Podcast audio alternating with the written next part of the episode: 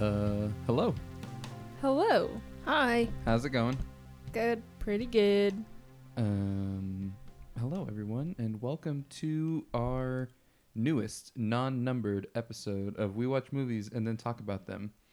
Today, uh, you'll be joining us for our Roma watch party. That's actually not a joke. We do have uh, Roma playing on the TV right now. It's muted, um, but it's just to relieve our stress a little bit. It's Um, important for us tonight. We have a lot built up right now. we right just now. need to feel good about some things so we have roma on the tv it's it's muted um, it looks great as it does um, but today as i said is a non-numbered day we're not talking about any one specific movie today but instead we are talking about the academy of motion pictures sciences whatever their actual name is nobody cares but that's what we're talking about today. We're talking about the 2019 Oscar nominations and why they, spoiler, are total and complete trash, and why these Oscars will likely be total and complete trash. So- um, So keep listening. yeah, if all you're if all you're wondering is whether or not the Oscars are going to be good this year, now you know. Um, very high possibility they are trash. And we're going to talk about why. We're going to go through each and every category that we care about, um, which I guess kind of makes us hypocrites a little bit. um, I tried to. Here's the thing Oscars and people who are nominated for Oscars, I'm just going to put this out there right here at the, at the start, right? This is my first complaint. And I'll introduce everybody on the podcast in just a moment, but this is my first complaint. If you are nominated for an Oscar, you need to make it as easy as possible from that moment forward for people to view your film. Documentary features, I'm looking at you. Documentary short films, I'm looking at you. Live action shorts, I'm looking at you. Animated shorts, I'm looking at you. Everybody else, you're kind of at the behest of the uh, the the theater chain conglomerate monstrosity, capitalistic evil, whatever. But let me tell you, if your documentary is nominated for Best Documentary of the Year, I should just be able to go to your website and you know what? Charge me three bucks. I don't care. But put it or put it on, you know, Google Play Movies and iTunes or whatever. Those things need to be as easy as possible to view because I'll tell you what, I tried to watch as many of the documentaries as I could this year. And literally two of them were available and both on Hulu. So good for you, Hulu. I was able to watch half of RBG and it was trash. Um, one of the more boring things I've ever subjected myself to was trying to watch RBG. Um, just imagine um, uh, uh, uh, all of a person's friends sitting around for an hour and a half saying how great you are. That's it. That's all that movie is. Is they're like, and when she was 18, she did something super cool and she met some resistance and she had a hard time, but she persevered. and they're like, and then this one time when she was 21, she did this really cool thing and she met some resistance, but she persevered. That's I got halfway through it and I was like, I can only hear so many stories about how great RBG is. And I don't even dislike the woman, right? Like on principle. But holy Hannah, that was a bad documentary. and I was able to watch uh, Minding the Gap, which is actually quite good. I, I want to see that one. It's on Hulu. I'm gonna watch it soon. Yeah, it's quite good. Um, so those off the top, those are my complaints about the documentary feature. That applies to animated shorts, live action shorts, uh, documentary shorts, all of it. I should be able to Google it and watch it for under five dollars. And I'll tell you what, like I said, if you just put it on VOD, like you're gonna make money. So I always go on the documentary websites and they're like, we have screenings planned for these 58 cities, but for one night only. And um, just put it on the internet, people. we have a resource here. Use it. Welcome to We Watch Movies and Then Talk About Them. We're talking about the Oscars today. Uh, my name is Andrew Westonsko. I am the host of this here podcast, joined at my right hand by Becca. Hello. And further to my right, because we're all sitting in a line so that we can see Roma on the TV, uh, Sid is here. Hello. She's here. I'm here, Welcome. and I'm very angry. Let's get into it. Oh, we're getting into it. Um, like I said, we're gonna run through. Um, we're just gonna kind of kind of uh, do it like like it should be done. We're gonna start with the uh, the the craft categories, and that's craft with a C, not with a K. We're not talking about mac and cheese here. Um, Good stuff. and then we're though. to work our way through and we are going to run into several uh i guess what's the word i'm looking for Ah, it starts with a c i think what I, I can't have you guys ever had a word just leave your head not conflicts controversies controversies is the He's word got i'm it. looking for uh, we're going to run into several controversies as we go and if we ever need to de-stress, we're just gonna tune our eyes to the TV and look at the soothing sights of Roma. It's working real well so far. I like it. Oh, I'm feeling great. yeah. Just make me be able to watch your documentaries. That's all. I'm, that's all I'm saying. Um, This might just be an, an Andrew vent sesh. nah, Sid's gonna vent too. Oh yeah, That's- that's I'm fair. here for it. Um, I'm gonna say from the outset, we here at We Watch Movies and Then Talk About Them. We don't put too much stock in the Oscars or any uh, award, uh, for that matter. Luckily, the Oscars are not at like the level of the Grammys, um, but we don't put too much stock in them.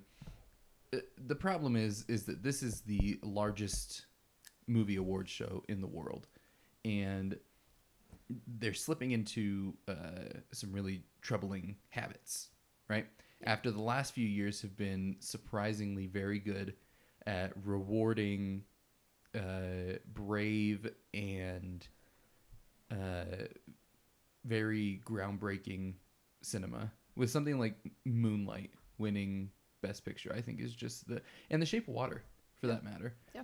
Just these really intensely unique, creative films have been being rewarded, and then we see this trash this year, which we'll get into. Um, so we're talking about the Oscars the whole time, but that's because we love movies. We love to see good movies get rewarded, and this is the largest stage that they, that they can be rewarded on. And if we allow the Oscars to become the Grammys, essentially, uh, which if you missed it, the Grammys are complete and total trash. Um, like not even worth paying any attention to levels of trash. Uh, but that's why we're talking about this is because it's important to us that we see good film rewarded and talked about. And at least for me, and I'm sure that Sid feels the same way, there's been a number of movies that I would never have seen were they not nominated for Oscars. Oh yeah. And, you know, movies that have changed the way that I view cinema and the way that I uh, view the world, if you want to get existential, I suppose. Um, so we we like. I, I if anybody else has a, a dissenting opinion, I guess, um, we like the Oscars in theory. We like the idea of an award show rewarding things with great artistic merit, but this year that seems to be not happening. Mm-mm. Nope. Um, we all before we sat down to do this, we have a big ballot of uh, all the nominees in the categories that we were able to see a significant amount of the films. Really, the ones that we neglected were the ones that were categories that we didn't see a lot of them. So, Yeah. and also I forgot to put feature length animated film on there. So We already know what it one, is. two, three. Spider-Man. Okay, good. I'm glad. so Spider Man's great. It's fantastic. Amazing. So good. Into the Spider Verse. That is. I don't know if there was another Spider Man movie this year. Uh, we were talking specifically about Spider-Man Three with Tobey Maguire. Um, That's there- what we're talking about. it is referenced in Into the Spider Verse. Oh yeah, it is. Yeah. Oh, that movie's so good. um, I really was there another Spider-Man movie this year? No. Okay. Yeah. I have no idea. um, so we're gonna we're gonna start with that. Okay, let's start right at the bottom with one of the least angering categories that we have on this list. Um, and again, the ones that we've eliminated are like documentary, long and short, live action short, animated short, all that stuff. So we're not gonna be talking about that. If you're a really big uh, live action short person, you're not gonna be happy with this podcast. Sorry. We're going to start with visual effects. How this is going to run is we all have our picks for uh, what we would like to see win out of the available nominees, what we think will win, and then we were allowed to write in if we thought that that was better than any of the nominees, right? So that's how this is going to go. So, um, Sid, why don't you kick us off with visual effects? What are your thoughts there? Um, so my choice for visual effects was Avengers: Infinity War. Or should we maybe go through the nominees for those who don't Yes, have the? yeah. Sorry, I, I don't want to tell you what to do, but for those who don't No. have the list in front of them, let's just run quick through the nominees. Okay, so we have Avengers: Inf- Infinity War, Christopher Robin, First Man, Ready Player One, and Solo. So I picked Avengers because I don't know, just like the sheer magnitude of how much they had to do in this movie and how well it pays off is so good in my eyes. Like I don't know, just everything looks so fantastic. Nothing really in it I feel looks trashy or just kind of phoned in. Um, and yeah, it was between um, Avengers and First Man for me, and I just felt like Avengers was a bigger feat. I agree. I actually did the exact same thing. And this is probably m- maybe the only category that we all. And I, I will probably agree on several categories. Yeah. Uh, but I also agree. Um, again, uh, it's a real bummer, and I'll talk about this several times. I think it's a real bummer that Black Panther's getting all the hype out of the Marvel movies this year, because Infinity War is, and we talked about this on our favorite movies of 2018 podcast. Um, Infinity War really is something incredible, and they did something really special with it. I think. Yeah, it really is impressive. Yeah. Um, and a shout out to Annihilation. I think. Always. Yes. Love you, baby. um the screaming bear the her turning into flowers um the whole just entire ending sequence Oh yeah. so good so good um and that's how that's gonna work costume design becca what do you have for us Um, for the nominees, we have The Ballad of Buster Scruggs, The Black Panther, The Favorite, Mary Poppins Returns, and Mary Queen of Scots. And I have actually only seen Black Panther and The Favorite, but I chose The Favorite because it's really good and the costumes are amazing and I want it to win mostly. i have also chosen the favorite as my pick for what i would like to see win out of this category and it actually is my favorite for the year i think as far as costume design goes So I actually picked Black Panther for this one.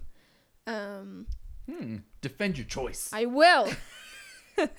okay, so I Don't feel you know we're only supposed to hate Black Panther on this podcast? I don't think it's that bad of a movie. Okay, just Yeah, Mm. it's pretty Okay. good. Um, so I feel like period pieces get a lot of love from costume and production and makeup, which is totally well deserved. But I feel like Black Panther is so different than what you usually see. I saw um something on the internet and it was just explaining the costume design and how like each different tribe in the movie represents a real tribe like in Africa and how they took inspiration from that and incorporated it into the the costumes. And I don't know, I just think I feel like it's a more cohesive for a large culture and it's more representative and I don't know. I just feel like it's it's a it's a big thing for them to do. Okay. And it was a, a lot of research for them. That's fair. Uh, with that said, um, I do think Black Panther is going to win. I hope so. The favorite is my favorite, but um, That would I, be that one was very close. I do very think close. that Black Panther is going to win, um, and that's going to be a theme here. There's a lot of these categories that I think Black Panther is going to win. Yeah. Because the mouse rules all. What? Mickey Mouse, Oh. Disney. Oh. Yeah. Uh, we're going to be talking a lot about the evil mouse today. The evils of, of Disney. Um, moving on here. I think another one that's not too controversial. Makeup and hair. Literally only three nominees. Border, which I don't know what that is. I hear so. I don't know too much. It's a foreign film, and it's like these. I don't know, but I have seen pictures, and it looks like really good makeup, and I've heard a lot about a lot of good things about the makeup and costuming for it, or the makeup and hair, not All right. costume. So there's Border, uh, Mary Queen of Scots, which I could. I really do not think that it's possible for me to care less about this film. Yeah, I fell asleep every single time I saw that trailer. Like, just what an uninteresting looking film. I'm sorry. Like, if you're really into that history, whatever, but like, both Saoirse Ronan and Margot Robbie deserve better. Yeah. Than to do Especially post Oscars. Mm-hmm. Mm-hmm. And like watching it, I was like, guys, because it was just so obvious that literally every person involved in that film was like, "We're winning Oscars for this, boys." Yeah. Just Like, no, this is it. no, it. thank you. And Vice, which is my pick and what I think is going to win That's my pick. because pick. the makeup and hairstyling in that film is astounding. Yeah, it is pretty good. it really is. So no complaints there. No. Um, original song. My mine was mine was short. I'm gonna take this one. Original song. Uh, Kendrick Lamar uh, with "All the Stars" from Black Panther. Um, "I'll Fight" from RGB. I didn't know there was a song in that. um, uh, the place where lost things go from Mary Poppins Returns. Who cares? Um, "Shallow" from A Star Is Born and When a Cowboy Trades His Spurs for Wings from the Ballad of Buster Scruggs. I both, out of this crop, would like Shallow to win and think that it will. I agree. I mean, Yeah. I don't really know any of the other songs, but I think the only other one that has a shot is the Black Panther one. oh Yeah. yeah, But that's mostly just because it's Kendrick Lamar. It is a good song. That's fine. Yeah. But like Shallow has just been such a freaking force. Yeah. Like it's hard to pick anything else. Yeah. I picked Shallow, but I personally think that Always Remember Us This Way is better. From From Stars Born. oh, Oh. Yeah. That was like her solo one on the stage. I don't know. I just think. I don't know. I actually I don't good. know what It's it's called one. because I haven't listened to that soundtrack as much as some other people. Um, but the one his his one song that he plays a few times that like Oh. maybe it's time to let the old things die. Whatever that song is called. I I thought that was better than Shallow Yeah. personally.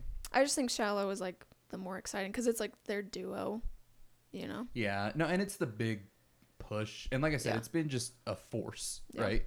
Like it's just everywhere. Yeah. So, um, I actually did have a write in on this one as well. And that is Unmade. Oh my gosh, who could have predicted right? this? Unmade by Tom York. I almost put that one the too. Suspiria soundtrack. I voted for that one in uh, best original song on Letterboxd Oscars this year. Uh, because not only is it a phenomenal song, but I think that a lot of times with this original song category, uh, we kind of forget that there are movies behind them. And so it, it really does just become a popularity contest of which song got played the most. So like the one from Coco won last year, right? Yeah, Or was that two years ago? I don't care. last year. Um, Coco's fine. I like Coco. Nothing, no hate for Coco. Um, Sufjan should have won. but yeah, Sufjan should have won. But he should have won for um, what's it called? Visions of Gideon. Visions of Gideon. he should have yeah. won for everything. yes. Well, he should have gotten it, it was everything. just, uh, yeah. I understand why they nominated the one they did, but Yeah. Visions of Gideon was a better song. Yeah. And also, like I said, and this this ties into what I'm going to say here about Unmade, and that's that there are movies behind these songs, right? Sufjan didn't just, or maybe he did. I don't know. I doubt that he just sat down and wrote that. Like he was probably commissioned by um, Luca to write that song, Yeah. and that's it's it's a funny thing. I, I didn't even put that connection until right now. That I think that's the thing that Luca does is he like goes out and commissions artists because that song Visions of Gideon like I said even when we were walking out of it I was probably too harsh on Call Me by Your Name the first time that we saw it. I think that my opinion of it has um, definitely uh, become more positive over time. But that ending scene of him sitting in front of the fire with that song playing is so many leaps and bounds and levels ahead anything else in that film and maybe anything else that I saw last year. Like that if that specific sequence is so beyond incredible. Um and it's made by that song. And so I look at something like Unmade, which for those of you who have seen Suspiria but don't maybe know the soundtrack, Unmade is the song that plays uh, spoiler, spoiler, spoiler. I don't know. Give me two minutes. Um, it's a song that plays at the very end during the crazy bloody climax after the whole screen goes red.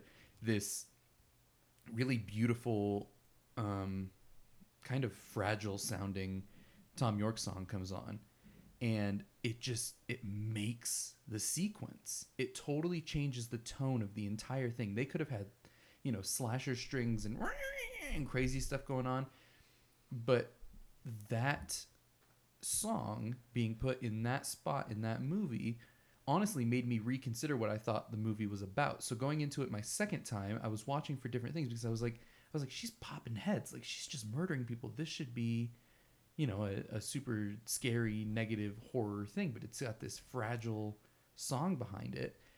And it really, uh, I guess, helped me understand what the film is about, which is really the the power struggle going on. And there's it, and then the the whole subplot about the German uh, revolutionaries and all of that starts to make a lot more sense when you realize what the song is actually about, which is this power struggle between you know the two main witches, and then Mother Suspiriorum comes in and just says, "You're all wrong, and I'm in charge now," and it's it's almost a good thing, even though they're witches. But and so that song made what might be my favorite sequence of the year. So that's why I pick it. It's a great song. I love it so much. I I frequently listen to the Suspiria soundtrack. It's good. I really like it. Becca gets sick of it. No, actually, I really do like it. Like of all things Suspiria, that's my favorite part. Not the not the choreography. I mean, I do like the choreography, but it's hard to like the choreography because it's mixed in with just bloody death scenes. That's fair. So, yeah, I would say the music is the best part. All right. So that's uh my first rant about Suspiria. there will be more, I'm sure. Which next we're talking about original score. So You know, I think I said what I, I think I said what I need to say. Yeah. And I I would agree. I mean, I didn't put it as my write in. I put Well, why don't you why don't you kick us off on this next category, Becca? Ori- Okay. Unless you guys had more to say about original song. no, There's no huge complaints. Up. Shallow. Shallow's great. Yeah. Yeah, it's fine. I think it's a good it's choice. worthy All right. Original score, Becca. Let's go. Um, original score: Black Klansman, Black Panther, If Beale Street Could Talk, Isle of Dogs, and Mary Poppins Returns. And I've only seen Black Klansman and Black Panther, so I, out of those options, would choose Black Panther and think it will win. But I think there are many, many other movies that have better scores than Amen. any of these. Did we all have a write-in on this category? Yeah. I loved Annihilation. That's the soundtrack that I've listened to the most this year. Also, I would say Suspiria is really good. Yeah, my write-in is Suspiria. So I picked for my pick Isle of Dogs. Now you might find it odd for me to pick a movie that I haven't seen, uh, but I like Wes Anderson. I like Alexander Desplat, and I don't want anything else to win. So, but I think that Black Panther will likely win. Yeah, I said if Beale Street could talk. I have no idea what any of these soundtracks are. that, Um, was, that was kind of my point. Is like I have seen Black Klansman and Black Panther. yeah. I couldn't even tell you what the vibe of those soundtracks Yeah. are. I mean, it may be because I've only seen all of these movies once, maybe twice, and I just wasn't really paying attention. Yeah. But my write-in was Suspiria. I just felt like it was more impactful. I guess my thing is like I saw those movies and I didn't come out of them being wowed by the soundtrack. There were other movies that I saw once that I came out being like, "That's a good soundtrack." Mhm. Annihilation, Suspiria, um, Death of Stalin, um, First Man. Like these are all movies that I saw once that I walked out of being like, "These are incredible soundtracks." uh, in case you didn't know, in Roma, there's an extended full frontal nudity scene of a young man. And And that's that- where we are That's now. where we are right now. Yeah. So we're just gonna go ahead and quickly skip past that. Every time my mom starts talking about this movie, she's like, "Oh, I need to see it." And I'm like, "Yeah, you really should." It's a little slow though, so I don't. know. Also, there's a five minute long scene with a penis, so yeah. Um, but yeah, like um, there were several movies that I was very impressed by the soundtrack after seeing them once, yeah. and none of them are listed here.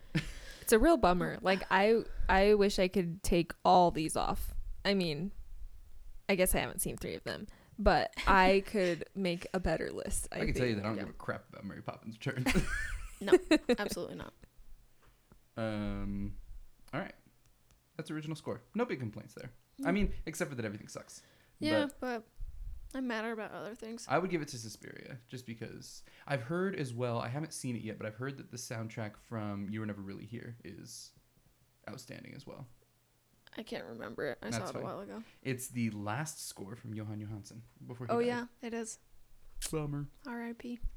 Um, all right, moving on. Sid, All right, we are on to production design. And for uh, I think everything up till now has been pretty self-explanatory. For anybody who might not know what production design is, Production design is basically the set and what they put on there. You know, there's the decorations, the background. It's yeah, pretty much summed up. That's what it is.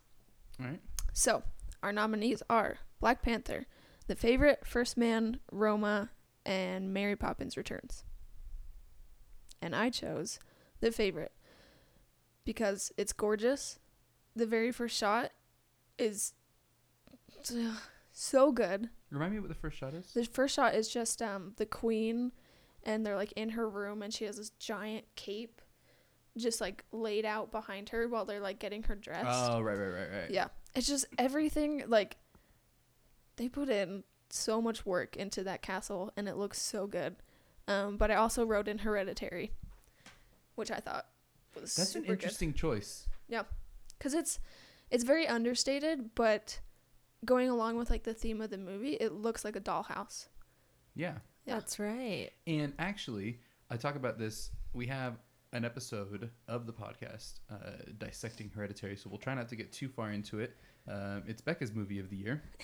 Ha ha. Um, but uh, now that you mention it, one of my favorite things about Hereditary is the, is production design, and that's the statue that they have at the bottom of the stairs, Yeah. oh yeah. which is it, it, it obviously some of the themes in Hereditary are about um, you know things that you inherit, and there's a, a I guess you'd call it a statue.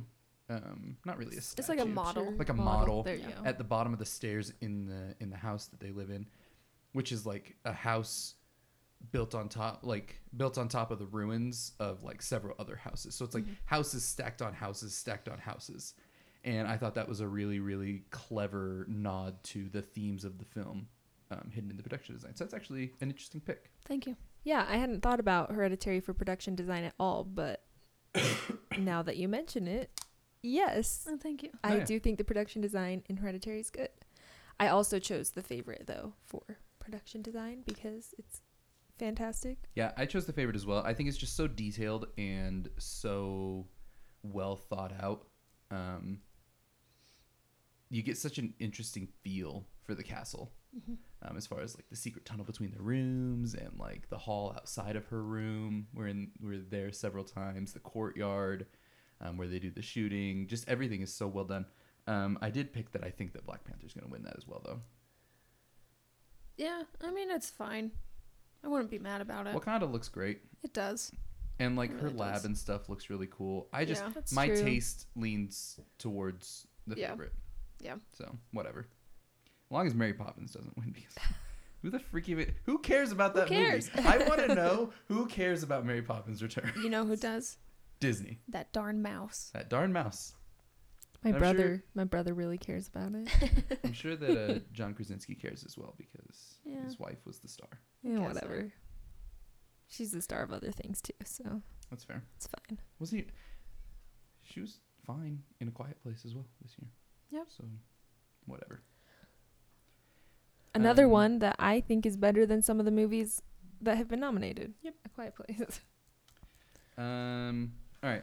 So uh, maybe I'll take the next two just so that we can talk a little bit about what they mean, because a lot of people are confused as to why there is two, um, two what do you call it? Uh, categories for sound, Mhm. right? So we have sound editing and sound mixing, and if I'm not mistaken, the nominees are literally exactly the same, as they usually are. Um, point being, um, sound editing as far as I understand it, if there's some crazy Academy buff out there who wants to prove me wrong, whatever. Sound editing is the sounds that are made, right? Uh, the, laser sounds in Star Wars, um, the dinosaur sounds in Jurassic Park are a great example of incredible sound editing. Um, there's, I mean, there's a lot of different examples. Um, and then sound mixing is basically how loud each of the sounds are in relation to each other. Right? So I'm actually gonna it's it, I'm gonna do it backwards, but I do want to start with sound editing. Um, your nominees are Black Panther, Bohemian Rhapsody, First Man, Roma, and A Star Is Born. my pick for this is First Man because I thought specifically the sequences where they're in the rockets are just astounding. Um, I think Black Panther's gonna win though. I also chose First Man, and I think it's because I could actually tell what sound editing and sound mixing was while watching it. Like, I still have a hard time grasping what it is, but that was a movie that afterwards I was like, oh yeah, the sound was really cool. And that was like, like the best, one of the best parts about that movie to me was the sound. And so that helped me understand what sound editing and mixing is. Specifically, I would say mixing because you can hear like the breathing is really loud, and that would be the sound mixing, right? Yeah, um, as well. Like I said, for me, what really puts it over the top are the launch sequences. I have never been more terrified of going to space than during those sequences because you're like, I mean, it's like David Bowie said, right? Like they're in a tin can. Like, Yeah. like what the f were these people thinking? You're literally just strapping yourself to a rocket in like you got what like an inch if you're lucky between you and the freaking vacuum of space. I've never considered that until this movie. Just how gosh darn insane these people were. Yeah. Um, but yeah, so my my pick for both sound editing and sound mixing is First Man. Um, but I think that Black Panther's gonna win. There's a whole theory behind this, by the way. We're gonna get into why I think Black Panther's gonna win all of these. Sweet. um, I did have a write in though for sound editing for Suspiria. So did I. Okay, so why don't you tell us what you think about these categories? Um, I mean, I don't know too much about them. This is just it's hard to kind of I don't know, I guess teach yourself about it and I'm not a film student. So I mean I kind of just picked First Man cuz it's really the only one I could really remember it making a huge impact except for Suspiria. Like we've talked about it before that just like while they're dancing, you can just hear their breathing really loud and like you can just hear like I don't know, every little thing you can hear and it's in detail and it's just it enhances the movie. I think back to as well the scene that um, I guess hits me the most with uh, sound editing specifically. I honestly I put Suspiria for sound editing, but I still stuck with First Man for sound mixing, Yeah. right? Just because I think the sound design of Suspiria is so impressive. I think back to again spoilers, whatever, um, Olga's death scene, hmm um, where you're hearing her snap, Oh, it's so good. and then when they come and get her and they put the hooks into her, it just this. Ooh. Oh my I love it. Oh my gosh. Freaking Gross. felt that.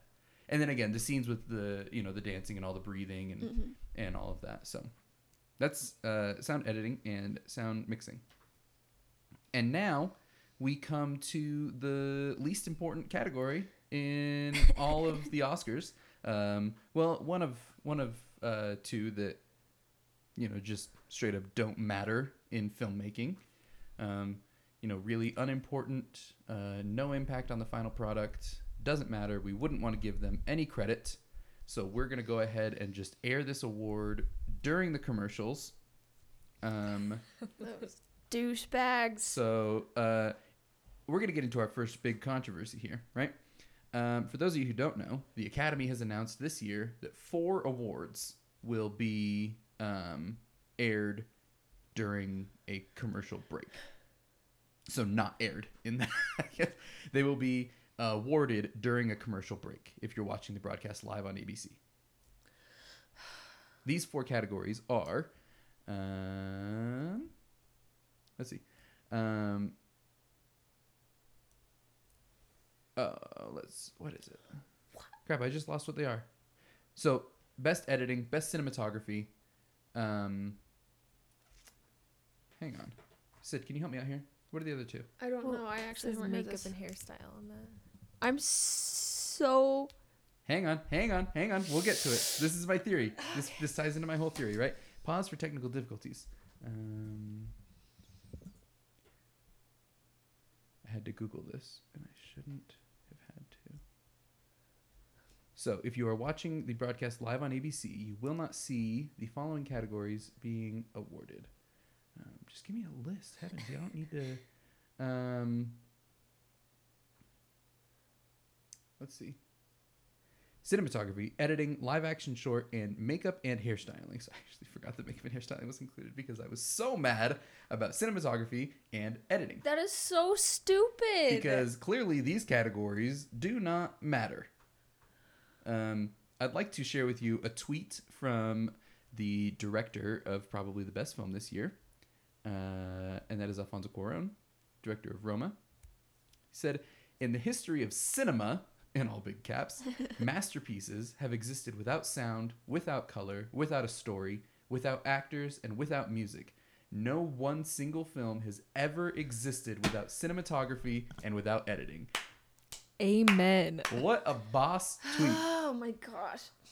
So, uh, uh, really, it's it's it's just distressing that these are the two categories that they pick: cinematography and editing. Of Cinema- all categories. cinematography is probably the single most popular category outside of Best Picture, Best Director, and Best Actors. Yeah. Like the the four acting categories, right? That's insane. People actually know what cinematography is. I'd say it's it's it's equally as popular, if not more so, than the screenplay awards, right? That- so like sound editing and mixing, what Yeah. Yeah, nobody so actually sound knows. Editing and mixing will be aired during the live broadcast. like okay, all of the categories are important, but there are some that are way more important. Well, it's like you said. It's like he says here, right? Like masterpieces have existed without sound, without color, without a story, without actors, and without music. No one single film has ever existed without cinematography and without editing. It's- Critical. It's, literally what differentiates film from theater, for example. Yeah. Right? Because theater, you have a production, you have production design, you have actors, you have a director, you have music. Literally, cinematography, editing, and I would argue visual effects are what distinguish film as an art form and are the the most uh I guess what's the word? I, I'm losing words today. The most Because you're so frustrated. I know it's so infuriating that these are the categories and they're all technically craft, right? So you have your important Oscars, which are like your best picture, your best director, your best actors and actresses, screenplay. And then you have your craft awards, which are all of the ones that we've discussed up to this point, including sound editing and cinematography.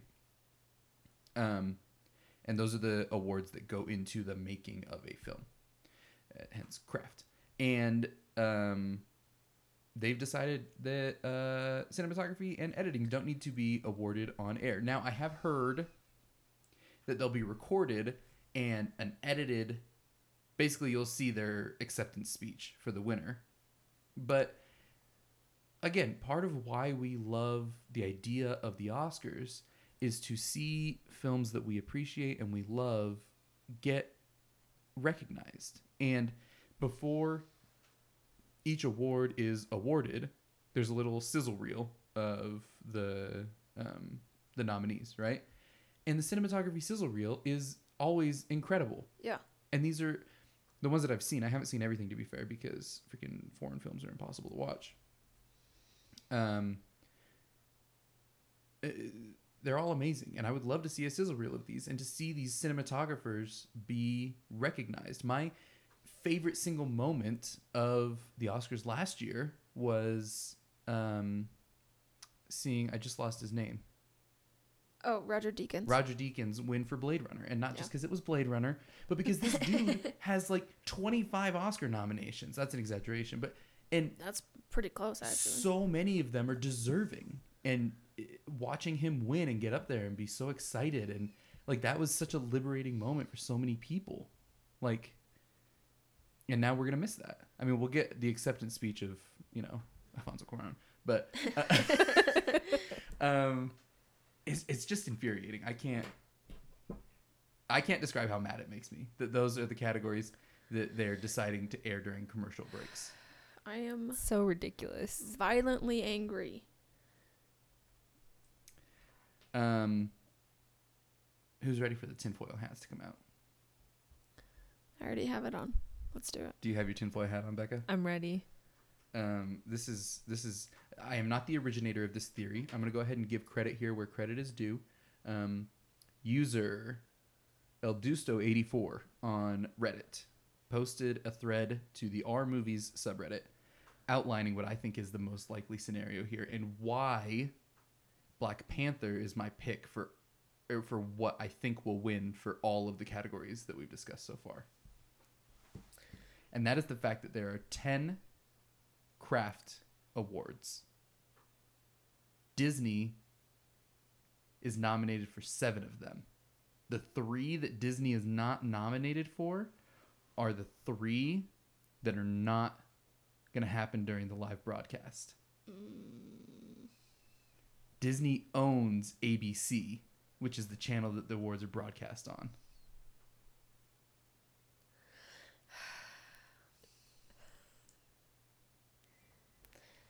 I think that Disney Ugh. is manipulating Uh-huh.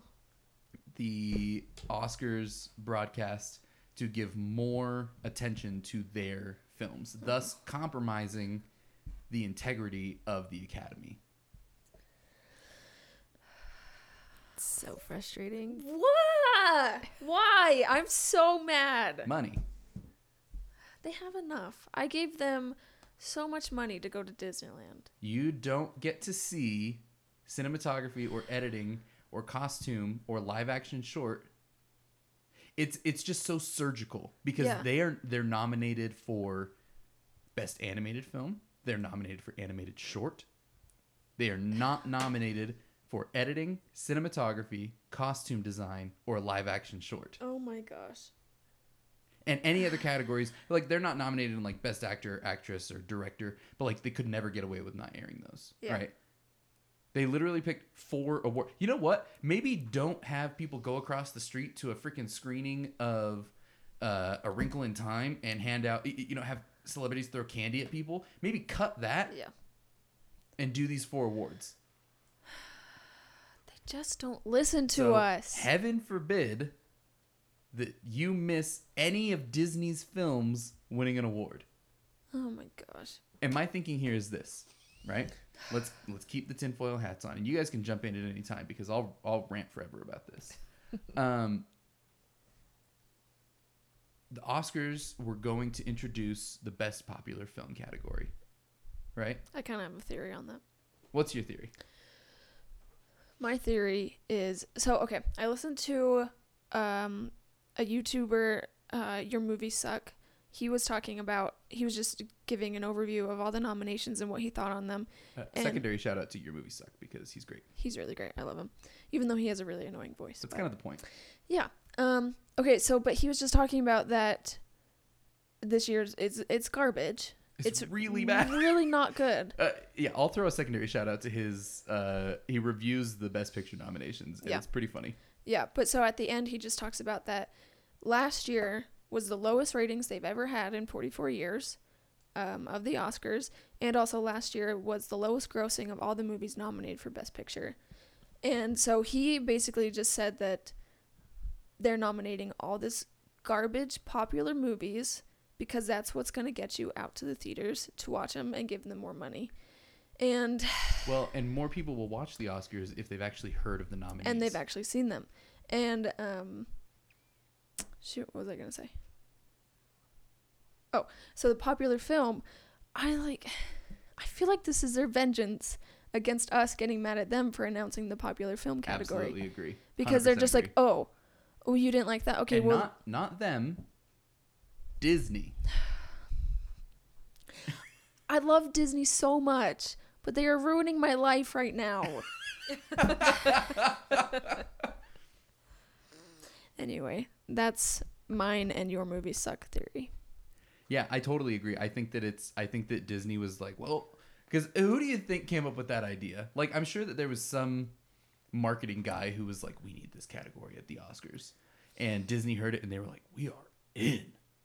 Like Black Panther's never gonna get nominated, but now we have Best Popular Film. Yeah. hell yeah, it's gonna get nominated and it's gonna win, right? And they're like, nah, we're not doing that category. And again, we all know that you can buy yourself an Oscar nomination, Yeah. right? But the, the the problem is is just the sheer um, amount of trash movies, or not even trash, just okay movies. Yeah. The fact that they are putting Black Panther on the same pedestal as Roma is just insulting Yeah. right? And I get you have to have some nominees. Maybe have seven.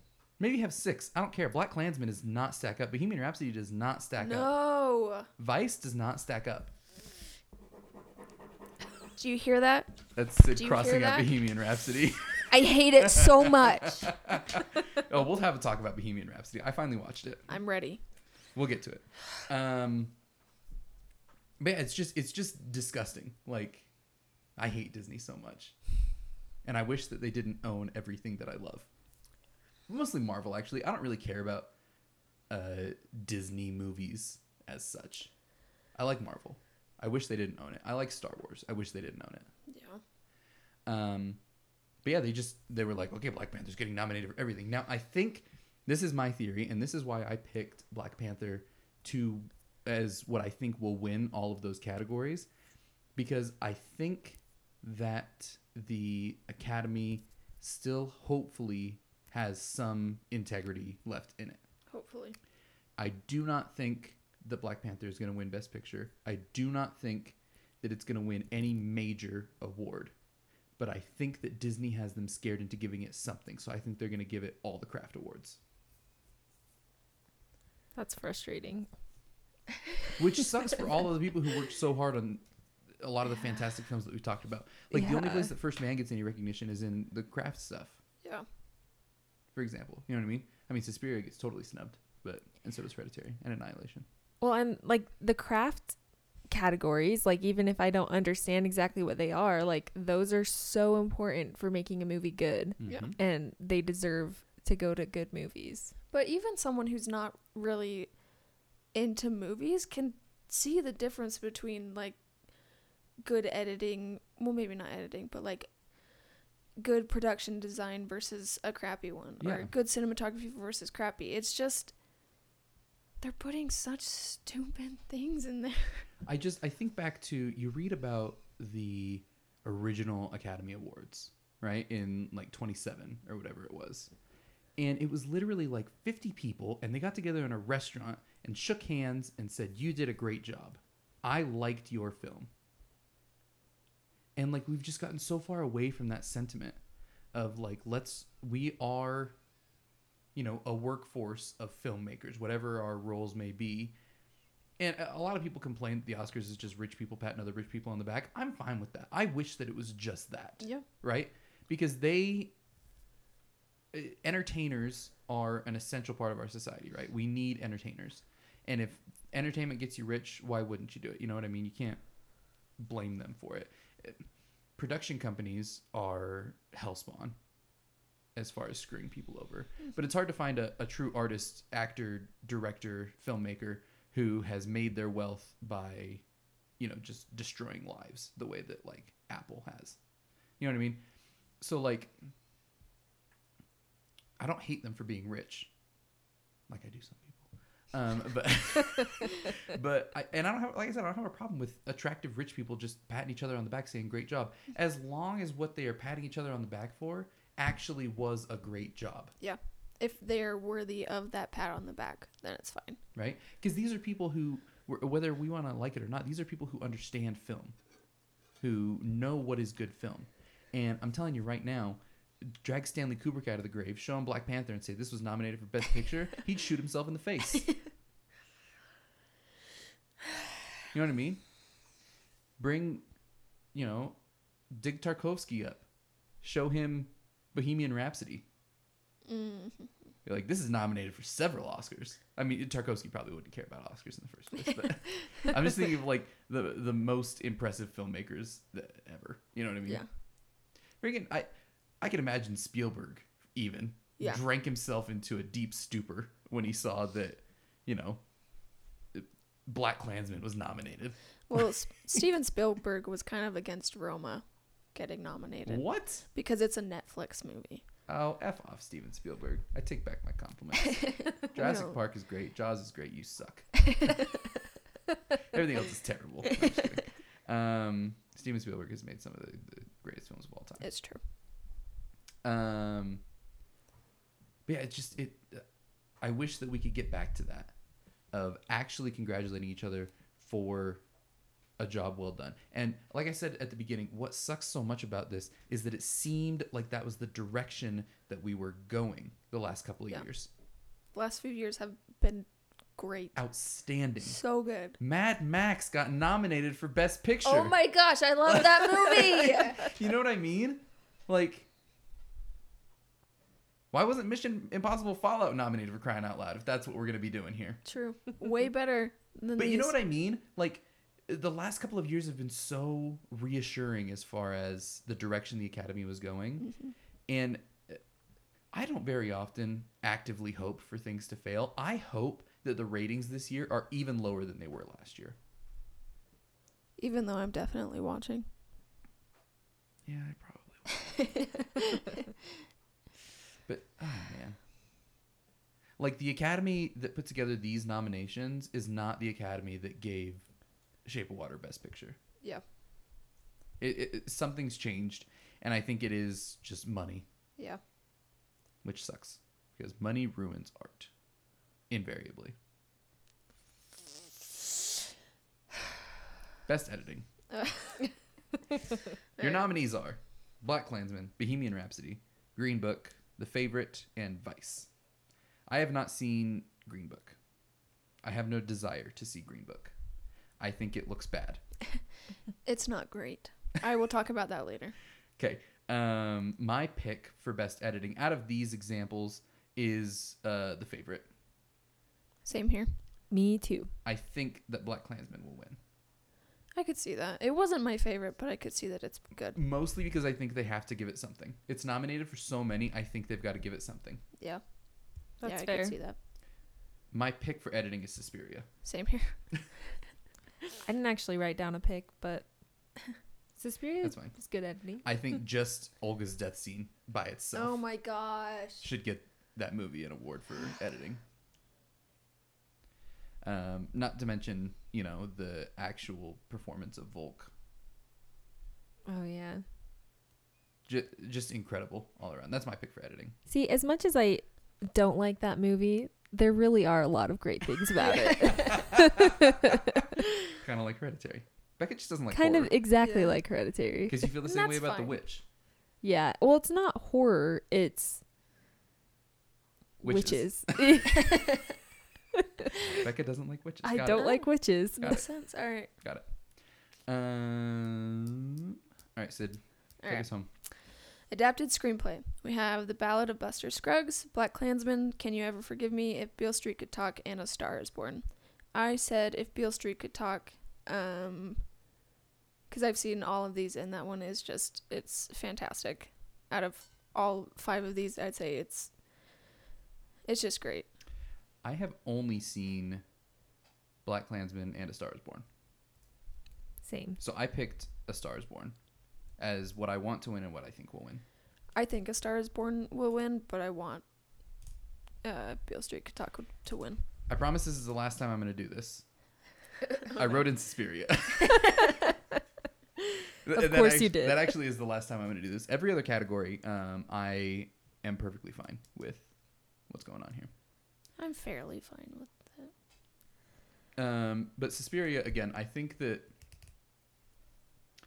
it's a screenplay that doesn't, and some people like it for this, some people don't. It doesn't put its message, or it doesn't shove its message down your throat. There's just a lot of things going on, and it's up to you to kind of put the pieces together. So, like I said, the first time I saw it, I didn't really know what was going on. The second time I saw it, it, it, it stuck with me again what it's about, the whole power dynamic and um, all of that. And I think that that is so interesting and it's so well delivered.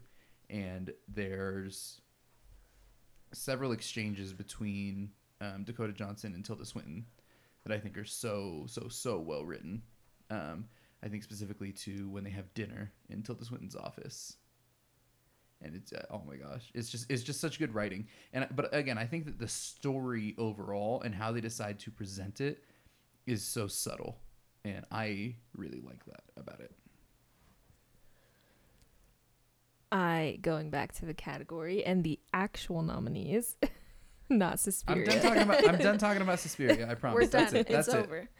Um, I also chose A Star Is Born for adapted screenplay as what I want to win and what I think will win. And honestly, I loved A Star Is Born. I'm really happy that it's nominated for a lot of or a few things. It's It's nominated for quite a tied few. with Roma, right? No, the favorite and or the Roma. favorite in Roma Yeah. have the most, Okay. and then A Star Is Born, right? Okay. I think so. Yeah. I'm totally fine with it being nominated and winning plenty of awards. Like I thought it was a really good movie. Yeah. So Uh, jumping in here, it's so weird. Going back to what we were talking about, I'm sorry t- about criticizing the Academy. It's it's so strange to see such mediocre stuff gi- being given nominations when the two movies that have the most nominations still are Roma and The Favorite, Yeah. which Mhm. are without a doubt the two best movies out yeah, Out of this pack. Definitely. So maybe there is some hope. I don't know. Maybe I'm being too cynical and I'm jumping the gun a little bit. We'll have to see what actually wins. Yeah. Um but yeah, I don't know. Original screenplay. Becca, what do you got? Okay, the nominees are The Favorite, First Reformed, Green Book, Roma, and Vice. Has anybody seen First Reformed? Uh, I did. I've been meaning to watch it. I heard it's great. It's pretty good. I should probably watch it again. It's it's very slow. Also, I didn't really know what was going on, but it's really good. A lot of people were pissed that Ethan Hawke didn't get nominated. Spoiler alert: He's my write-in. Hmm. All right. Um, what was your pick, Becca? I chose Roma because I was so impressed with that movie. Like it really surprised me. I was impressed with how much I loved it, even though it's in black and white and Spanish. And I don't know. I just want it to win every single category that it is nominated for. That's totally fair. I agree. What's your what do you guys said? um, so I originally put the favorite. I guess I forgot that Roma was on there, but I'm going with Roma too. Especially once you like read into it and you see that much of it is based on his own life, um, and his own maid while he was young. It enhances it. Um, but my write-in for that one was Hereditary. Um, I actually stuck with the favorite as my choice, mostly because I think the dialogue in that film is so gosh darn outstanding. It's really good. Um, I think that Green Book will win I Hmm. swear. again for the same for the same reason that I put Black Klansman for editing. I think they have to give it something. No. I'm just saying. Okay. I'm just saying, don't give it anything. I'm just saying. This is also Except for Mahershala Ali. uh, yeah. We might I, we might talk about this later on, but this is a very socially charged year as well, as far as what's been nominated, right? Yeah. and it's a year where if you criticize Black Panther, Black Klansman, or Green Book, um, It makes you racist. it makes you a racist. If you criticize Bohemian Rhapsody, it makes you homophobic and you hate Queen. Exactly. Um, but I again, I haven't seen Green Book, but specifically Black Panther and Black Klansman, I have very specific beefs with that do not have anything to do with the message they are trying to convey or the racial politics involved there. Um, I think that they have uh, fundamental issues as films. See, I do have beef with Green Book about that. Um, so not what- that I'm these- racist. I'm not a racist. Spoiler: These are all nominated for Best Picture, so we'll get into them in depth there. Um, my I did write in though. I wrote in for screenplay. I wrote in the Death of Stalin Oh yeah, It's good gotta agree. choice. because that this movie is maybe the most criminally overlooked movie of the year, and I'm I'm saying that over Suspiria because Suspiria at least occasionally gets talked about. Nobody ever talks about Death of Stalin, and it is so freaking good. It's so good. It really is. on every front. So that's my write-in for best uh, original screenplay. I think it's original. I don't know. I always have a hard time knowing if something is original or adapted. Whatever. I think it's original. Uh, moving on to the other least important category in all of Oscar history, uh, best cinematography. Your nominees are Cold War, uh, Lucas Zoll, The Favorite, which was shot by Robbie Ryan, Never Look Away, shot by Caleb Deschanel, Roma, shot by Alfonso Cuarón, and A Star Is Born, shot by Matthew Libatique. I'm sure I butchered at least two of them. My pick and what I think is going to win is Roma. Me too. Same here. I But- really do think that Roma is going to sweep a lot of these categories. I hope so. That's pretty much my pick for the rest of the categories. Spoilers, I guess. Really? But All right. well, not quite, but most of them. Okay. Um, and I don't even have a right in here.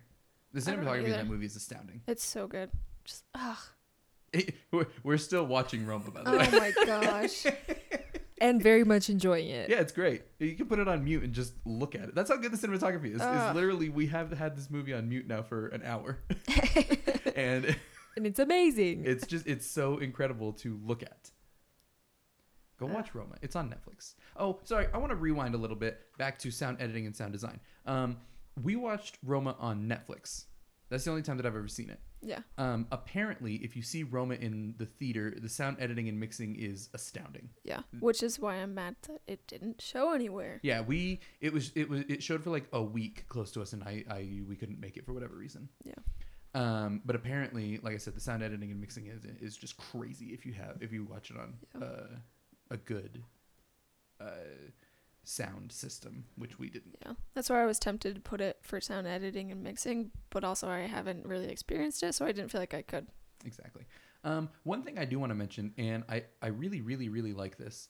Um, three of the five nominees for cinematography are foreign language films. Yeah, I think that's, That's awesome. think it's Really cool. I would love to see more foreign language films getting actual recognition. Yeah. And two of them are in black and white. That's Hmm. true. Um, just so you know, Roma is starting to play at Lehigh this weekend. We should go. Do you want to go? okay. Okay. Um, Cold War is probably the movie that I want to see more than any right now. Yeah. It's difficult to to get up there though to see it. Uh, so for those of you who don't know, Cold War, Never Look Away, and Roma are all foreign language films. Cold War from Poland, Never Look Away from Germany, and Roma from Mexico. And the favorite might as well be a foreign film because Yorgos is Greek. Yeah. so I also can I just say I love Yorgos Lanthimos getting his due at Yeah. this point. Oh, what yeah. an incredible filmmaker. That dude's just nuts. He's got some weird movies, but they're good. But he has such a unique style. Yeah. Killing of a Sacred Deer is a freaking trip. What a great movie. um, and I, I loved his ability to take his quirky style and put it into this just over the top period piece. It's great. Um, but yeah, I mean, Roma is just Roma is another level of cinematography. The patience and the confidence which with this movie is fil- filmed is uh, seriously just astounding. J- the camera just sits still, and the stuff just happens. But it's it. It sounds easy to just park a camera, but it's the framing and the Yeah. blocking and the way that the film, uh, the way that it's lit, and the Mhm. way that the scenes are planned. Like And there are so many great tracking shots Yeah. in it too. just It's- incredible. Yeah, it's very just like kind of voyeuristic. Yeah, And he did it himself. He did everything. What a It's beautiful, amazing. beautiful man. I love him. He really took it to another. Like Cuarón is great, but he really took it to another level this year. Yeah. Um, Sid, what do we got? Best director. We have Spike Lee for Black Klansman. Oh gosh. Ah. You did this on in purpose. Polish W's or V's. Pavel uh Pawlowski. Pawlikowski. Pawlikowski. Or For Pawlik- Pawlikowski? I don't know. I don't speak Polish. for Cold War. Uh, Yorgos Lanthimos for The Favorite, Alfonso Cuarón for Roma, uh, Adam McKay for Vice. I of course said Alfonso Cuarón. Am I even saying that right? Yeah. Cuarón. And uh, I actually wrote in Bo Burnham for eighth grade. Really? I think it's just for his first movie, it's incredible. I could see that for screenplay. I don't know Yeah. if I see it for director. I don't know. I just like really wanted to put him in there. That's fair. So, yeah, that was my pick for it. I also chose Roma. I Like chose said. Roma as what I want to win and what I think will win. Again, i i go back and listen to our movies of 2018 uh, episode. Uh, We gush about Roma for a while. It's just it's it's such an achievement and such a personal statement by Alfonso Cuarón about the women in his life. Uh, and this is again. So let's. I'll just quickly mention again. You want to talk about a socially charged year, right? The Roma is for women what like Black Klansmen is. You know what I mean? But it's just so much more subtle about it. The Mhm. whole movie is about the struggles of women in a man's world, if you want to put it that way. Yeah. Right? And it's a love letter to these strong women that he has known through his entire life and who shaped who he is.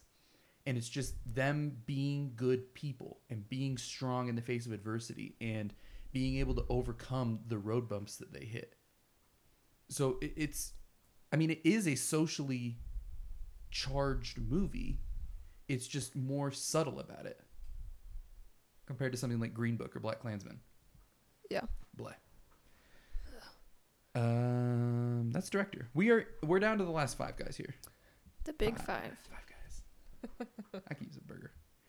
Um, Becca, what do we have for supporting actress? Supporting actress. We have Amy Adams from Vice, Marina de Tavira, is that right? From Sure. Roma, Regina King, If Beale Street Could Talk, and then from The Favorite, Emma Stone and Rachel Weisz. Yeah. Wait, Weisz? Vice. Is it Vice? It is, yeah. Oh, Whatever her last name is. Is she Polish? I don't know. No, she's British. Oh, I don't that's, that's not a British name. I'll tell you. Yeah, that's true. Um, We don't put consonants together like that. I couldn't decide between Emma Stone and Rachel Weisz because they were both amazing. I want one of them to win. Yeah. I don't care who, but I chose who I want to win as Emma Stone and who I think will win, which maybe she won't. I don't know. Rachel Weisz. I don't really know. I feel like they're all good. I haven't seen if Beale Street could talk, but Neither. I would be happy with any of them winning. Um, I put that I want uh, Rachel Weisz to win. That's who I want. I thought, and again, it was it was such a toss up between her and Emma Stone, um, but I think overall I prefer Rachel Weisz's performance. Um, even having not seen it, I put that I think Regina King will win, just because there's been so much buzz around that. Yeah. I originally put Regina King. Uh, I do still think that she will win, but I would say I love both Emma Stone and Rachel Weisz, but I think I liked Rachel Weisz more. Um, I don't know. Totally fair. Yeah, it's so good. But also shout out to Marina de Tavira. Like I know that was a, a shock for a lot of people. Yeah, I didn't see that coming. But she now that I you know we're watching it again, like it makes sense. Oh, she's it, it- it- both of them are outstanding Yeah. in this movie. Also, huge shout out to Amy Adams. Yeah. If I'm Oh, being yeah. honest. Yeah. um, really the sleeper hit in Vice. The, Yeah. the performances, the, the the main thing that Vice has going for it are the performances because they're all incredible. Amy Adams was a total sleeper hit. We all knew Christian Bale was going to kill it. We were all stoked for Steve Carell. We were all stoked for uh, Sam Rockwell. Uh, Amy Adams destroyed that role. She did such a good job. Yeah. I just think yeah, it's unfortunate that she gets nominated so much and she loses out, but just like there Yeah, are so many better movies that she could have won for Yeah, that she true. hasn't. Arrival. Yeah. Um, supporting actor. We have Mahershala Ali for Green Book, Adam Driver for Black Klansman, Sam Elliott in A Star Is Born, Richard E. Grant in Can You Ever Forgive Me, and Sam, Sam Rockwell in Vice. I chose that I would like Sam Elliott to win. I think he has a really understated performance in that movie. Uh, a lot of people talk about the scene where he backs out of Bradley Cooper's driveway as like the defining moment. Uh, I think it's everything leading up to that. He just has, he gives a really convincing performance in that movie, and I think it's great. Also, I don't know him very well. I haven't seen a lot of movies with him, so I think that sold it for me a lot as well. Um, I think Mahershala Ali will win, or Adam Driver. I think it's a toss up between those two. I think it's theirs to lose. I also chose Sam Elliott. I thought he did a really good job and very much enjoyed his performance. And I also said I thought he would win, but mostly because I want him to win. I have no idea who will win. Um so I put Mahershala Mahershala uh, Mahershala.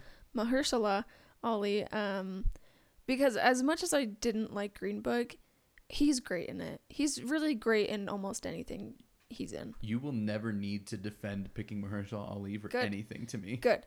Because so this is something I'm going to go into a little bit later, but Green Book is so heavy-handed. It's so ridiculous in just like the themes and the script and the acting, but he's the only thing that's subtle and toned down and it's fantastic. I've also heard people say that Viggo's performance is really good as well. He's pretty good, but he's just so over the top. It was hard Okay. for me to invest anything in him. I uh, Mahershala Ali. I'm I was completely sold on him from the second I saw him in Moonlight. Yeah. I will love almost anything he's in. Maybe not this new Alita Battle Angel. Dude, I kind of want to see that. I just want to see it for him, just for him in those sunglasses. I don't think it looks that bad. it's I don't want to see it. I'm not saying it's going to be the best picture winner, but if Yeah. we're talking February releases, I don't think it looks that bad. yeah. Maybe we'll have to go give it a watch. I'm Just- really stoked for High Life. Oh my gosh. Robert Pattinson in a three-hour sci-fi epic? Yes, please. I'm so excited. I'm refusing to watch a trailer for it. I saw it once. I won't watch it again because it's amazing. Okay.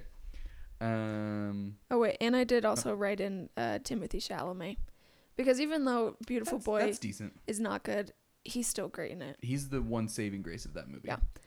Yeah. Uh, yeah, he does give a great performance. The honestly, the acting categories this year, I had a really hard time with. Nobody like super stood out to me, if I'm being Yeah. honest with you, except for the favorite. Yeah. That's really it. Go girls. Yeah, right. Leading Let's into that, um, who wants to take Best Actress? I can do it. All right. Okay. Um, okay. So we have why do I always pick the hard ones? uh Yalitza Ap- Aparicio Sure. for Roma. Uh, Glenn Close for The Wife, Olivia Colman for The Favorite, Lady Gaga, Star is Born, Melissa McCarthy, Can You Ever Forgive Me? Um, so my choice is Olivia Colman. I don't think she will win. I think it's between her and Glenn Close. I would also love to see Yalitza because her her role is so understated, and it's just like it's just so meek and just like cute, and you just kind of want to wrap her up. And also, I found out this is her very first role, which is incredible. And also, she wasn't even going into acting; she was going to be a school teacher, and then they cast her in this. Um, yeah. And then I wrote in Toni Collette because what? Why not? Right. I also wrote in Toni Collette because that is the best performance I've seen from anybody all year, I Yeah. think. yeah, I agree. Like it was just amazing. I'm so bummed that she's not nominated. I mean, Hereditary was just completely forgotten about. Yeah. But her performance is amazing. I chose though with my limited options. Um Yolitza, is that how you Mhm. say it?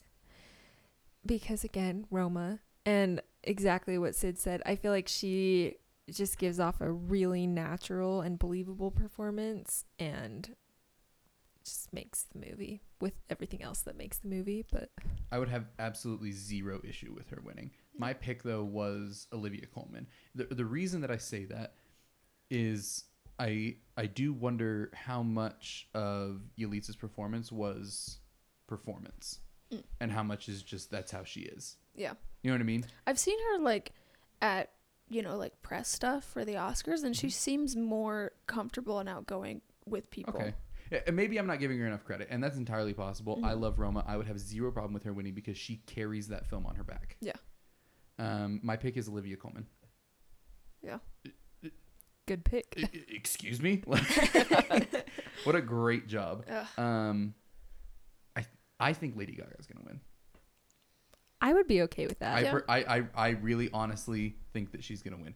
Uh, Glenn Close is getting a lot of vibe or a lot of uh, hype. I haven't seen that movie, so I don't know. I haven't seen it. Regardless, I think again, A Star Is Born is just such a force. Yeah, I think I think Lady Gaga is gonna win. I think I'd be fine with Yalitza, Olivia, or Lady Gaga. I totally would. Um, I also wrote in Toni Collette because what a mind blowing performance that woman put out in that movie. Again, go girls this year because no actor in any film really blew me away except for maybe Mhm. Christian Bale. I, Yeah. I have something to say about that. But All right, that's fine. We'll get to okay. it. Um, but there were a lot of performances by women that I was very impressed by. I would like to see. Can you ever forgive me? I want to see. it's good. I want to see what a Oscar nominated Melissa McCarthy performance. She's actually really good. because I hate Melissa McCarthy with every fiber of my being. I have never seen anything with her in it that has not made me want to just put pencils in my eyeballs. I hate her so much. Yeah. She's actually she's pretty good in it. I will say that like I'm I'm really not surprised that she was nominated. All right. I, I still I would like to see it at some point. She's probably the one that I like. If I could switch out anyone for Toni Collette, I would switch her out. Okay. But I'd still say she's pretty well deserving. Okay. Yeah. Um, best actor. Uh, Christian Bale in Vice. Bradley Cooper, A Star Is Born. Willem Dafoe at Eternity's Gate. Uh, Rami Malek for Bohemian Rhapsody, and Viggo Mortensen in Green Book. I chose for my pick Bradley Cooper. Um, I think Christian Bale is going to win. I would also not have a problem with Rami Malek winning, if I'm being totally honest. I did opposite of you. I couldn't decide between Christian Bale and Bradley Cooper, so I said I like Christian Bale and I think Bradley Cooper will win. I would be fine with either of them winning though. I put um I think Christian Bale will win. I but I, w- I would love to see Willem Dafoe win. I haven't I would seen love to see it as well. I haven't seen At Eternity's Gate, but I just love Willem Dafoe. He's and great. he's never won anything, which is criminal. Have they not seen Spider Man? We just watched uh, the other night. We just watched John Wick for the first time. Oh, it's so good. he's he's crazy in that. Yeah. He's so good in that. And also, how did he not win for Grand Budapest Hotel? He threw a cat out a window for that. Good heavens, you're right. Um, but then I um Was he even nominated for that? His I role's so small. I don't think so. Um, and then I wrote an Ethan Hawke for First Reformed. Um, yeah, he's just really, really good in that, and he just plays like a kind of a paranoid person very well. Yeah, and just kind of like the progression that he goes through is really good. But so my T- thing tell with me your beef with Christian. my Bale. thing with Christian Bale, I love Christian Bale. He's great. The so I listened to a podcast that was just talking about a few of the movies that they didn't necessarily necessarily agree with that got nominated, and Vice was one of them. And Christian Bale, he's great in almost everything he does. He's great in this, but 60%, 50, 60% of the acting is the makeup. Like, yeah, he's good with like kind of like the grimace that he does and the way he talks, but ultimately it's the makeup that's selling a lot of the performance for me. So then, are you pissed about Gary Oldman? Yeah. Oh yeah. Yeah. You wanted Timothy to win. Oh though. yeah, of course I did. I love him. And also I just didn't really like that movie. When everybody knows that Daniel Day Lewis should have won. I'd be fine with. Gary Oldman was a career award. Let's be Yeah, real. Yeah, it really was. Here's the thing: he did a good job, but Yeah. I do think you're right there about the makeup. Christian Bale really did a fantastic job, though, and He he did. he, committed himself to the role. Yeah. So I think like I don't think it'd be undeserved for him to win, but I'm just like You don't want it to happen. no, not necessarily, but just that I don't this sounds harsh, but like I don't feel like all the credit they're giving him is where credit's due. I don't think that he's You know? won a lead actor, has he? Um no, he's only one He won supporting. supporting for The Fighter, Yeah. So I'd be fine which is with a him. great movie, by the way. If you haven't seen The Fighter, put it on your list. it's on my list for It's this year. so good. So like I'd be We saw that, fine. right? Yeah, it's Mark Wahlberg and Christian That's Bale right. and His Okay, Box that's what I and- thought. Yeah. I so like I'd be fine and I'd I'd be happy if he won. Just as long as Rami Malek doesn't win. So What do you, hang on, we'll get into why Bohemian Rhapsody sucks because it does. Yeah. Let's not mince words here. Yeah. what do you have against the performance? I thought it was the one good thing about the movie. it is. It is the one good thing, but also kind of along the same lines as Christian Bale. The teeth is doing a lot. I one million percent disagree with you. Really? The body language, him strutting around on Yeah. stage, he owns that and nails it and makes it Yeah. look easy. I don't know. I just feel like the teeth are so big that he at some points he can't really emote. Um I don't know. Okay. So I think most of it is just coming out of how much I dislike this movie. Yeah.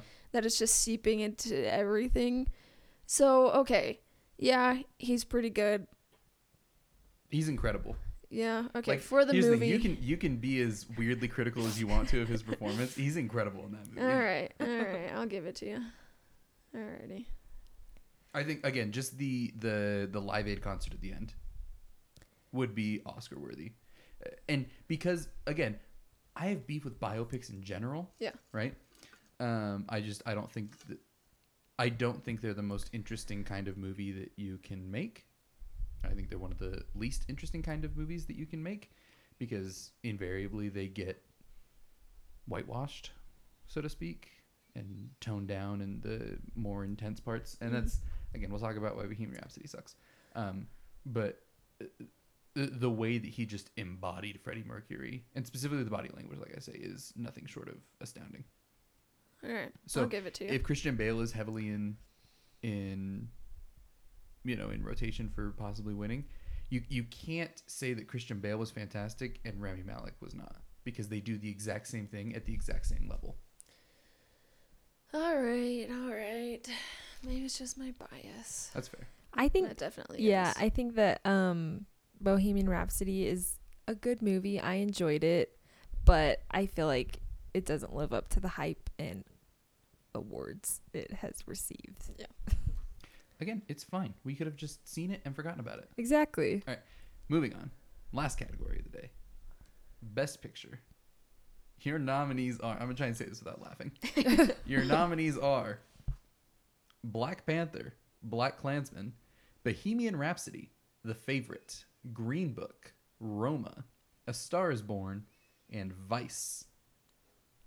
I feel like 3 of those deserve to be there. There are three good movies in this list. Yeah. One pretty good movie, um, two or two pretty good movies, and two bad movies. Yeah. These are the best movies of the year. Only three of these were in my top ten for the year. As much as Yeah. as many times as Sid would like to cross out Bohemian Rhapsody on her list, Yeah. it is nominated. It does not have a chance at winning. I I hope not, but also I'm scared. Bohemian Rhapsody is an utter trash heap of a film, minus Rami Malek's performance. It is so bad. And I will give you two words as to why that is. Those two words are Brian May, the guitarist of Queen, Alright. who was a creative director on this Uh-huh. film and decided to use it as an opportunity to completely rewrite history and make himself look like Jesus of the band. Mhm. And they blamed all of the band's troubles on Freddie, which is not how it went down.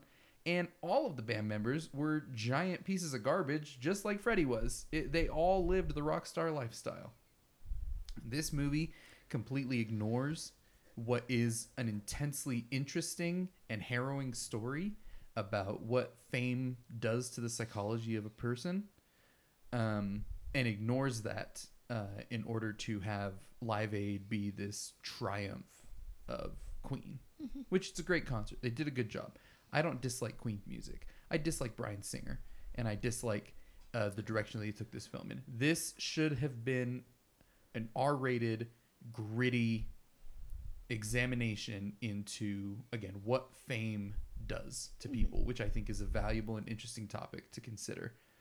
Um, but instead, Brian May decided to take it and make himself, and I forget the drummer's name, but he he was instrumental in this as well. Uh, I, I mean, watch any scene in that movie, and Brian May is your Deus ex, Deus ex machina for fixing problems. Yeah.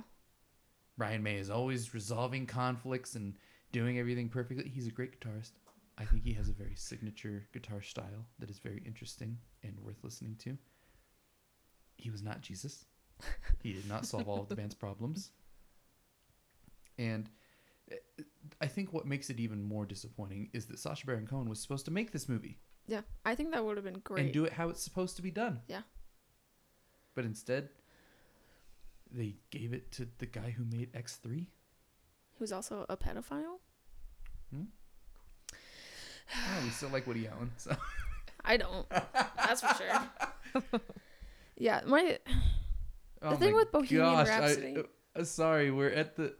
I need to just calm looked over at. Roma, and it's the scene with the fire and the guy singing, and it's. I feel better now. Okay, go on. Okay, Bohemian Rhapsody. The only reason why it's getting so much hype is because there's so much love for Queen. Yep. And Queen is a great band. They are good. They have good they music. are good. I like them. I actually you don't. could get a disc and a half of good material out of Queen's discography. Yeah, that's probably true. Um, but yeah, so much just rides on that, and you know, every time you hear someone talk about it, they're like, "Oh yeah, it was a good movie. I really liked the musical parts of it."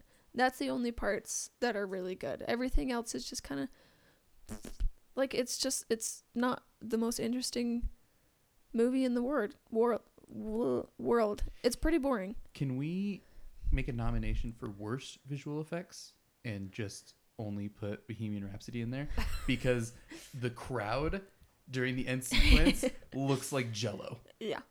I saw also I don't think the editing is good at all. I don't I it. was watching just like a little clip of it and there was just like it was like a 10 second clip and they changed shots probably like 8 times in that 10 seconds. So, And like frantic editing frantic editing can be good, yeah. but not if it's distracting. Yeah, and just like with the tone of the movie, it didn't really fit into it. Yeah. And also just like the dialogue. There was one scene that I was just laughing at cuz the dialogue was so bad. Yeah. Um, and again, like I said, the the Live Aid concert at the end, if they had just done that, like that sequence is really good. Yeah. And I get what they were going for. I just disagree with the direction that it took. Mm. But seriously, go rewatch that, people. The crowd during that sequence is atrocious. The visual effects in that are so, so, so, so, so bad. Like, unforgivably bad. They do not look like people. How, like, oh my gosh. Blah. Blah. I don't think I have quite as harsh of a reaction as you guys. I mean, I think it's upsetting that it was nominated for Best Picture. I don't think it deserves that. I don't think most of those the nominees deserve to be there, but I'm okay with it as a movie. Like, I think it's Yeah. fine, but If- that's all. Just fine. See, I have a problem where if I see a movie and I think it's fine and then I just want to forget about it forever, that's fine, but people just don't shut up about it. So it makes That's me true. hate it. If this just came out, people were like, "Oh yeah, it was good. I liked the music." And then they just never talked about it again. I'd be totally fine with it. I'm going to say something right now. I'm scared. Bohemian Rhapsody is the greatest showman of 2018. Oh my gosh. you have no idea how Yes. much I hate Greatest Showman. On the nose. Look at you. All right. Um again, I don't have a lot of negative to say about Black Panther.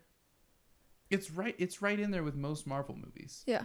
with the exception of Infinity War and Cold War and Civil War. or Civil War, I'm sorry. And uh, Iron Man 1 and actually the other two Captain Americas and all three Thors. All of those Marvel movies are better than Black Panther, but it fits in with all of the other ones. Yeah. I mean, like, I'm not mad that it got nominated. I wish other ones would have got nominated in its place. I don't think it has a chance in hell of winning. I don't think so. Yeah, I'm okay with it. It's okay. It's whatever. I get Yeah. it, right? Disney, throw your money at everything, Yeah. whatever. It's it's it's just interesting that it's nominated for Best Picture and a bunch of craft. Yeah. Mm-hmm. You know what I mean? Yeah. Like the last time that a pic- that a movie won Best Picture without being nominated for Best Director uh, was Argo, and before that it was like 1946. Hmm. So there you go. Uh, Black Klansman. I don't have a huge problem with this one. I think Blindspotting was better. That was a not well known one at all. Um, I think it handles the themes better. Um, and I, th- I liked the performances better in that one. I'm not angry that Black Klansman was nominated, but I'm just kind of like meh on that one. Yeah, I feel the same. Like I enjoyed it when we went and saw it, but I never thought it was gonna be Yeah. best picture worthy. I'd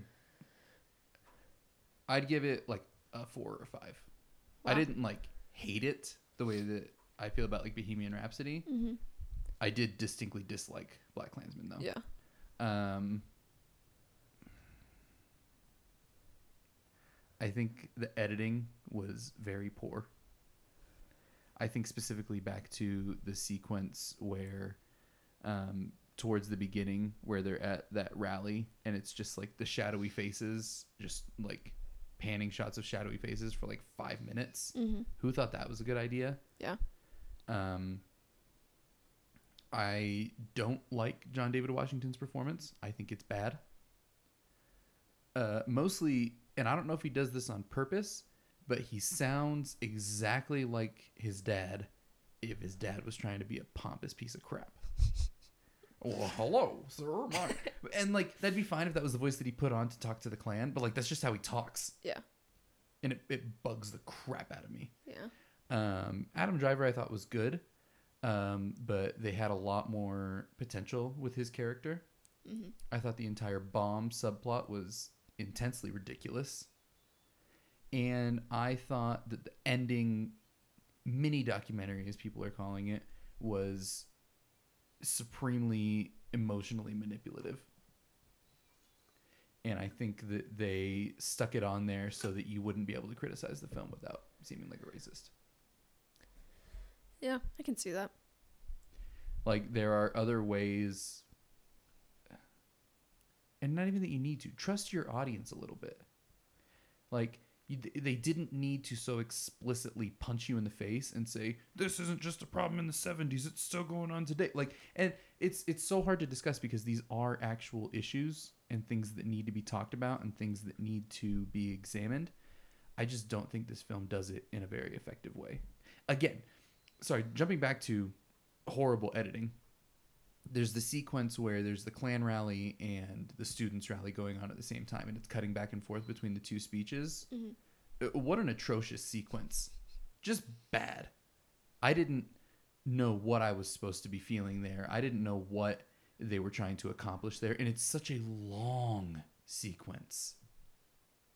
Bad edit that's bad editing. In case anybody's wondering that sequence is bad editing Yet it's nominated for best editing. and I think it's gonna win. That was my. That's what I think is gonna win. So awful. And here's the thing: I don't. Like I said, I think it's a. I was very excited to go see it. I I think it's an a fascinating story that deserves to be told. I don't think that this movie did it justice. That's me. Uh, the favorite is outstanding. I'd have no problem with it winning. No. I don't think it will. I'd have no problem with it winning.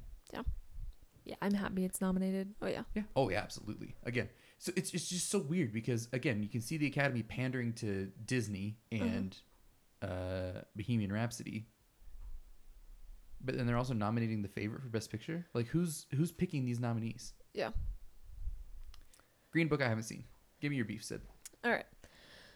So, like I said before, Green Book is very heavy heavy-handed and it's so overt with its messages and it's just like okay, everyone knows racism's bad. You like Oh my gosh.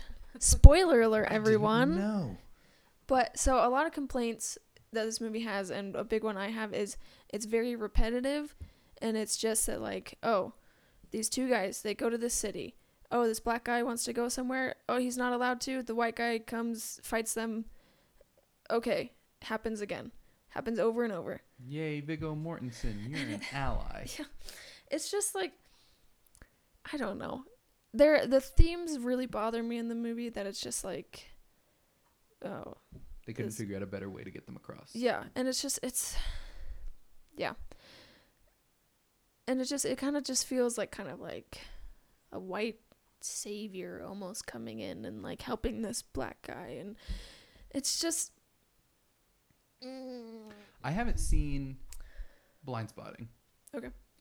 But if you want to see a much more interesting examination of some of the themes and even more um, than what Green Book dives into, sorry to bother you. yes. That one's so good on so many levels. It's hilarious. Yeah. But also gets across a similar message. But it also manages to be anti-capitalist. So Yeah. my my little socialist heart just gets get, gets a flut, gets a fluttering from that movie. yeah, that's a great one. Um shoot, I just lost it again. Oh my gosh. I'm so sorry. You're fine. Start start talking again and then I'll I'll pick I have up. nothing more to say about Green Book. Okay, so. shoot.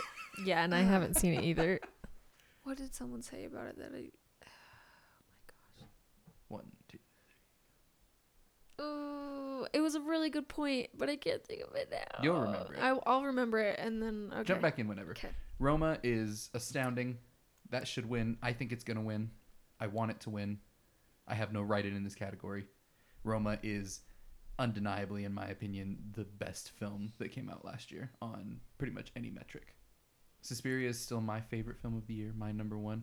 Roma's my number two, and it's mostly because I think that Suspiria is a little bit more watchable. To be honest with you, that's why it becomes my favorite film of the year. But Roma is, without a doubt, in my mind, the best film that was that came out last year. And we're still very much enjoying watching it right now. We're still watching it, yeah. It's very good. and I agree. I I wrote this movie in, but not because I think it's better than Roma. Annihilation it is my favorite movie of the year, but I really want and think Roma will win. Okay, I got my thought back for Green Book. Talk about Green Book. Okay. Um, so the message it gives is a good message that you know racism is bad, but so I listened to a podcast talk about this. I don't remember what it was called. Sorry, um, but they were just saying that this would be a good Oscar-worthy movie in the '90s, where like they weren't really pushing these like super agenda-filled movies with this message. So I think it's more along the lines of like you know, like driving Miss Daisy or something like that where just like the themes are so obvious that it doesn't really make an impact on people anymore. So that's my last thought on Yeah. Green Book. Well, That's again, fair. especially when you have Moonlight winning, Yeah. right? Great film. So good. Um, A Star Is Born. I'd honestly be okay with it winning. I I'd don't think be- it will. I really, I really think that Rome is gonna win. I would love that so much. See, I've heard that there's kind of like people in the academy don't like this new wave of like Netflix and streaming services. It's so petty. It's so stupid. But yeah, I would love I would love for either Stars Born Roma or The Favorite to win. yeah, I'm down with that. Yeah. Uh, Vice is okay. Yeah, that's all right. Yeah, I actually liked it a lot. I don't think it's I don't want it to win. I don't think it's better than A Star is Born or Roma or It- The Favorite. It's but- not offensive that it's nominated in the same way that Bohemian Rhapsody is. Yeah. Yeah. None of these are as offensive as Bohemian Rhapsody. No. I think. No. Um, I just I could find just as many films to list, and the only two that would be the same would be The Favorite and Roma. Maybe A Star Is Born. Yeah. I w- I think that Suspiria, Hereditary, Annihilation, Into the Spider Verse, Eighth grade. eighth I grade, yeah, I put eighth grade. mid '90s. Yeah. Um, Way better. There's a than m- these. there's like probably at least 10 Blindspotting. that I would put before Infinity Bohemian War for crying out Rhapsody. loud. Yeah. Death of Stalin, First Man. I think all of these are better than the. Paddington 2. You cowards. Yeah. Ugh. And that's it. Well, I just yelled for so long.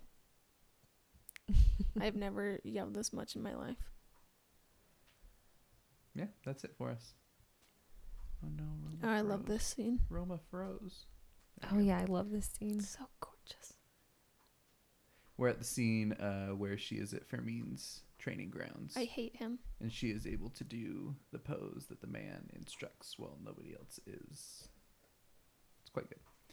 But that's it. That gets us through all the categories. That's our beef with the Oscars this year. Um, eh, more than my beef with the Oscars, it's my beef with Disney and the fact that the Oscars seem to be caving to that Disney money and to their marketing people who think that they understand why the Oscars uh, had the lowest ratings ever last year. It's not because your films made less money. It's because of all your trash, stupid, garbage skits. Mm-hmm. I don't even care about Yes. the original song performances, right? That's fine. Yeah. But don't cut Sufjan short. Don't ever. Well, you give the it. bearded lady like 50 minutes to do her Seriously. crap. Um, and I don't know. Anybody in the academy, if you're one of our 30 listeners, the Academy Awards are not designed for mass consumption, right? They are for the film nerds and the people who appreciate the craft and the art. Mm-hmm. So trying to appeal to as many people as possible is a bad idea. Because people aren't mindlessly flipping through their channels at eight o'clock on a Sunday night and see the Oscars and be like, hmm, I think I'll watch this. No, it's your film nerds who are taking the time to watch cable for the first time in a year. and that's who you need to cater to. Make it a two and a half hour show, whatever. Again, like I said, the first Oscars were like 25 minutes long, I think. Right? Make it a two and a half hour show. Cut your stupid skits. Focus on what you're there for. Award the people. Congratulate each other. And then go to your crazy after parties. I don't care. But trying to make it appeal to as many people as possible is never going to work. And your ratings are just going to keep going down. Because nobody wants to sit around for four hours on a Sunday night to you know watch people get awards and i'll tell you this right now nobody cares enough about black panther to sit around for four hours to see if it's going to win best picture No. they care enough about it to google oscar winners on monday morning hmm people care enough about roma and the favorite and movies like that to sit around for four hours to see if they win best picture Yeah. watching shape of water win last year was so vindicating and so worth the ridiculous crap that we had to sit through to get there because it was so deserving. Blade Runner was the best film of the year. um, but, But yeah, when they're trying to appease both groups, they're just gonna make everyone mad. Yep. So it's it's not gonna work. So appease us, please. The ones appease who actually appease the care. people. The people who actually care, the people that you're catering to. Like this is the whole point that they started this. Yep. All right, that's the end of my Oscars rant. That was quite the rant. I can't do this. We're watching anymore. Roma. It's great. I need to calm Mhm. down.